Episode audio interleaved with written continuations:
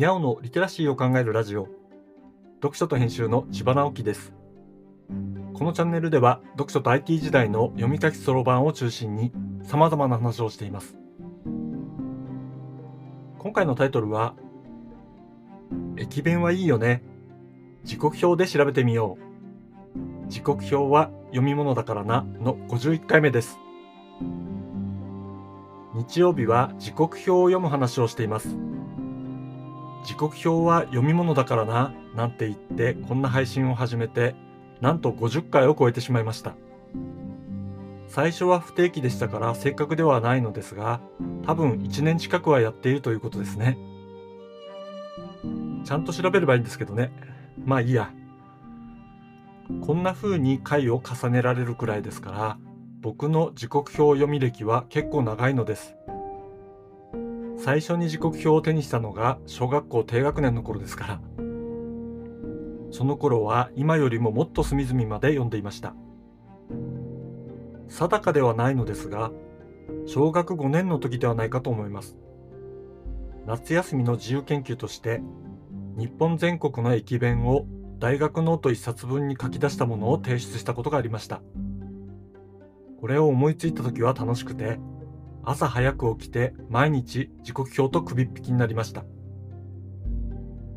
時刻表は各線区の一番最初のページの左端の駅名の一覧に起点からの距離が載っているのですが、それと合わせて駅に緑の窓口があるとか、赤坊さんというトランクポーターがいるかとかのマークが書いてあります。そういうマークの中に駅弁のマークもあるんですね。最近の時刻表にはさすがに赤棒マークはありませんけど、相変わらず駅弁マークはついているのです。で、売られてるお弁当が一番下の欄外に書かれていたりするんです。今は駅弁を売っている駅はそこそこ大きい駅だけだし、そういう駅でもコンビニ並みに多様なお弁当を売っているので、よほどの名物駅弁しか載っていませんが、昔はホームに駅弁売りのおじさんがいて、名物の弁当を独特の呼び声で売っていたりしたものだったので時刻表にもたくさんお弁当が載っていました。僕が夏休みの自由研究をした頃に近い時刻表を開いてみましょう。1978年10月号です。どこの線区を見ようかなとちょっと考えて九州の日報本線にしました。小倉から宮崎を経て鹿児島までの路線です。なぜここを選んだのかというと、北海道から見て一番遠いと感じる場所だからです。時刻表では門司港から西鹿児島までをひとまとめにしています。その間の14の駅に駅弁マークがついています。文字小倉には、ちらし鯛寿司、穴子ちらし寿司、鍋の鶏飯なんてのがありまして、駅弁にお寿司は定番で400円から700円の値段がついています。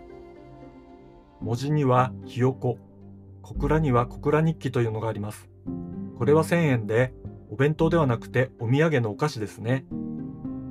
行橋には柏飯、中津、宇佐、大分には寿司というシンプルなものも書かれています。別府には江ノ葉姿寿司、大分にはうなぎ飯、柏飯。佐伯は穴子飯。延岡は鮎寿司。宮崎はしいたけ飯。都城は牛飯。辛いも焼酎もなかなんてのも載っています。西鹿児島には薩摩鶏飯。豚骨弁当。カルカンもありました。海沿いには定番のお寿司がありますがその他に鶏肉文化圏であることもわかります。これでも半分くらいははしょってありますが、美味しそうな駅弁が並んでいますよね。2022年6月号の日報本線では、駅弁マークは5つだけ。宮崎のしいたけ飯は元祖しいたけ飯として、西都城には盆地の牛飯、柏飯があります。数はだいぶ減っていますけど、昔の流れを組む駅弁があるのは嬉しいですね。とまあこんな感じで駅弁を中心に時刻表を読んでいくのもとても楽しいものです。お腹が空いてきますけどね。こんな視点でも時刻表を楽しんでほしいなと思います。